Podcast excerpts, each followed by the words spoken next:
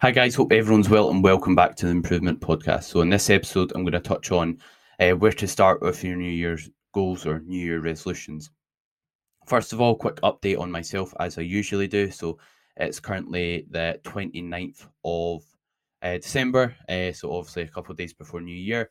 And uh, just had a good Christmas just there. Everything went pretty well and I enjoyed it.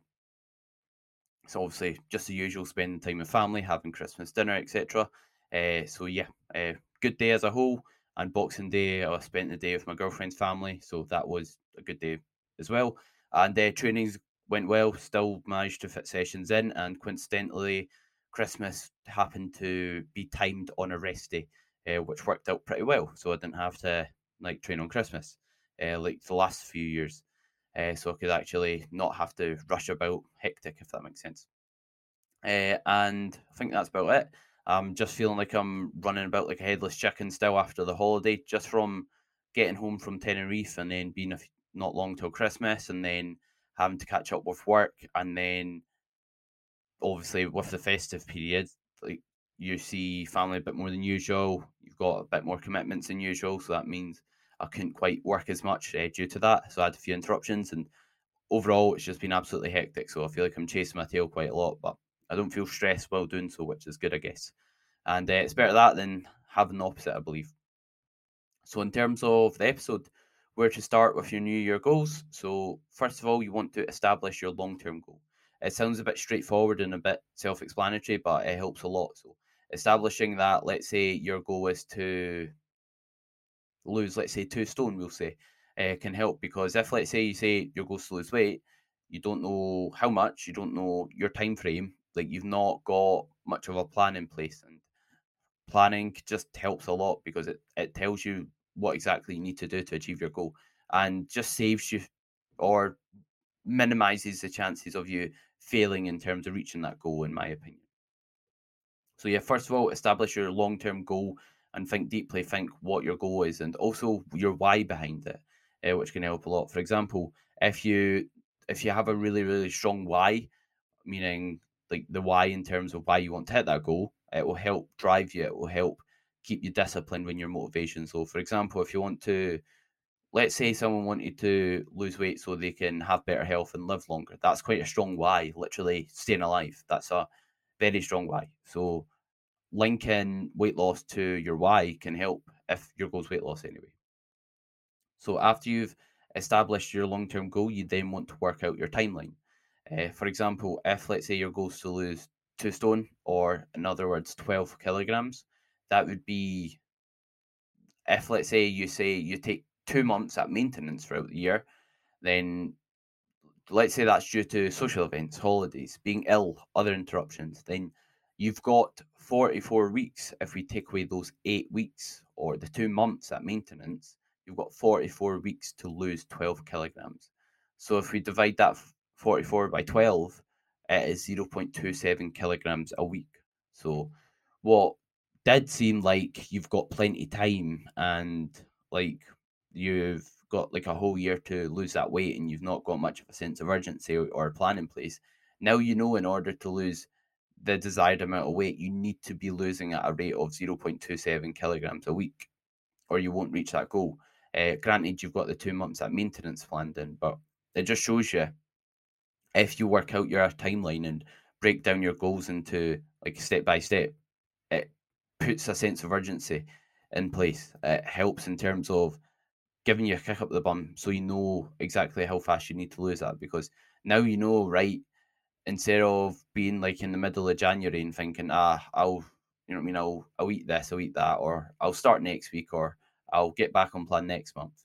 You'll think, right, I can't afford to slip up because if I, let's say, don't lose weight for the, the this two weeks, I'll have to lose like uh, half a kilogram for the next two weeks instead after that. Uh, whereas if let's say you stick to the plan, you know you'll be on track. So it gives you that sense of urgency and accountability, and uh, can help in terms of like motivation because you know right if I tick these boxes, I'll end up at my goal, and it can help a lot because most people have a goal when they don't actually think or they don't work out how they're going to get there. They just basically wing it. And a plan's like uh obviously in, in all aspects of life really if you've got a plan in place you're much more likely to reach your goal like if it's studying for your exams if it's how you're going to save up to buy something or reaching your fitness goals a plan is key in my opinion so once you've got that timeline you know how fast you need to lose that the same applies if you're gaining if you know you want to bulk up to a certain weight you can think about what rate of gain you want to be at and uh, you can think right if i want to gain before let's say you want to bulk for 10 weeks or that's a, that's quite a short time but let's say we'll say 20 weeks let's say you want to bulk for 20 weeks then you'll think right i've only got eight weeks left of this gaining phase and that will give you a kick up the bum because you've only got eight weeks left to gain muscle before you diet again. So again, that gives you a sense of urgency and means you're not going to mess about when it comes to your sleep, when it comes to your nutrition, when it comes to your training, because you'll be like, right, I need to get a good sleep because I've only got eight leg days left until my diet. I've only got eight weeks to build more muscle in my legs. So after you've got that timeline, it's about creating a plan. Uh, so putting a plan in place. So what I'd say is what will help a lot of people is indiv- introducing habits that will help you reach your long-term goal. For example, if your goal is to, let's say, lose two stone, then instead of just being like, right, I'll eat this much calories a, a day, which can be good, can be valuable, obviously, if you want to lose weight, your diet needs to put you in a calorie deficit, or you need to be eating less than you're burning. But that aside, think about what habits you can put in place to help you stick to your calories, not just setting a calorie goal. Because if you just set a calorie goal and rely on willpower, willpower can fade. It can be hard to stick to a diet if you're hungry, if you're tired, if it's not enjoyable. So don't just rely on a calorie goal because what most people do is they just set that calorie goal. And the reason why that doesn't work is most people gain the weight or gain excessive weight is because they don't make good food choices. They eat foods that don't fill them up, leave them hungry, and uh, cause them to overeat. So if you try and diet on the same type of foods, then you're you're still going to want to overeat. You're still going to be hungry. You're still going to struggle to stick to your diet. Whereas if you do the opposite, and you change your foods to suit your levels of hunger, and uh, as a result, you introduce foods that help fill you up, then it's going to be a lot easier to stick to the calorie goal because it's not going to be a chore to stick to it. You're going to be full, so you're not going to want to eat those additional calories to an extent. So some things you can do is like eat a fruit and veg goal, not eat a fruit and veg goal. Sorry, set a fruit and veg goal. So try and get your five a day in because we know fruit and veg are usually quite low in calories, so they'll help fill you up while getting plenty of micronutrients in your diet and uh, establishing what foods are high volume and try and let's say swap certain foods. For example, instead of having let's say cereal for breakfast, you could have oats because they're usually more filling. Instead of having honey in your teas and coffees or sugar in your teas and coffees, then have sweetener because zero calorie. Instead of having full fat Coke, have Diet Coke. And basically removing liquid calories or cutting down liquid calories can help a lot in terms of filling you up because you don't really need to digest liquid calories a lot. They're not really spending much time in your stomach being digested. Whereas if you eat something like a steak that takes quite a while to digest, you're going to be a lot fuller if you eat the same amount of calories from, let's say, a steak or a protein shake. A steak is going to be more satiating. So focus on setting goals when it comes to your nutrition that helps fill you up. If you struggle with appetite, then obviously do the opposite and get a plan in place in order to help you reach your calorie goal and eat foods that are really easy to eat, meaning like liquid calories and foods that aren't really filling instead of like having oats for breakfast, having cereal, basically doing the exact exact opposite. And that's why people can lose weight eating certain amount certain diets. So there's nothing spe- special about let's say being vegetarian, but being vegetarian can help people eat less calories, which will mean they'll lose weight from that. So it's not that a vegetarian diet is key for weight loss. It means they're picking a diet that helps assist them in eating less food throughout the daily basis. So once you've got a plan in place for your nutrition and uh, you, let's say, have goals in terms of how much calories to eat, or you're simply trying to make swaps that will help you unconsciously eat less calories or unconsciously eat more calories. Next, think about your training. So if you're training, what's best to do if you've got like body composition related goals is creating a plan that works for you. So it doesn't have to be perfect or optimal on paper. Uh, and what I mean by this is like your plan doesn't have to be absolutely perfect and be the most most like effective thing ever if you don't enjoy it if that makes sense. So what i recommend you do is create a plan that's sustainable for yourself. So this could mean instead of training five days a week train four days a week. This could mean instead of doing like an upper lower split if you absolutely hate that then do a push pull legs instead or it could mean instead of spending two hours in the gym because someone you heard said that they that you need to because that's how long it takes to get results. If you can't stick to two hours in the gym and you try and force yourself to do it, you're just gonna basically fall off track because you won't have the time for it. So create a plan that suits you. Sustainability is key. So yeah, make make training fit your lifestyle and goals and ensure it's enjoyable. So if an exercise on paper isn't effective, for example, you, you get a lot of talk about like a bench, barbell bench press, or let's say a squat or a deadlift not being optimal for muscle growth, or like other exercises not being the best on paper.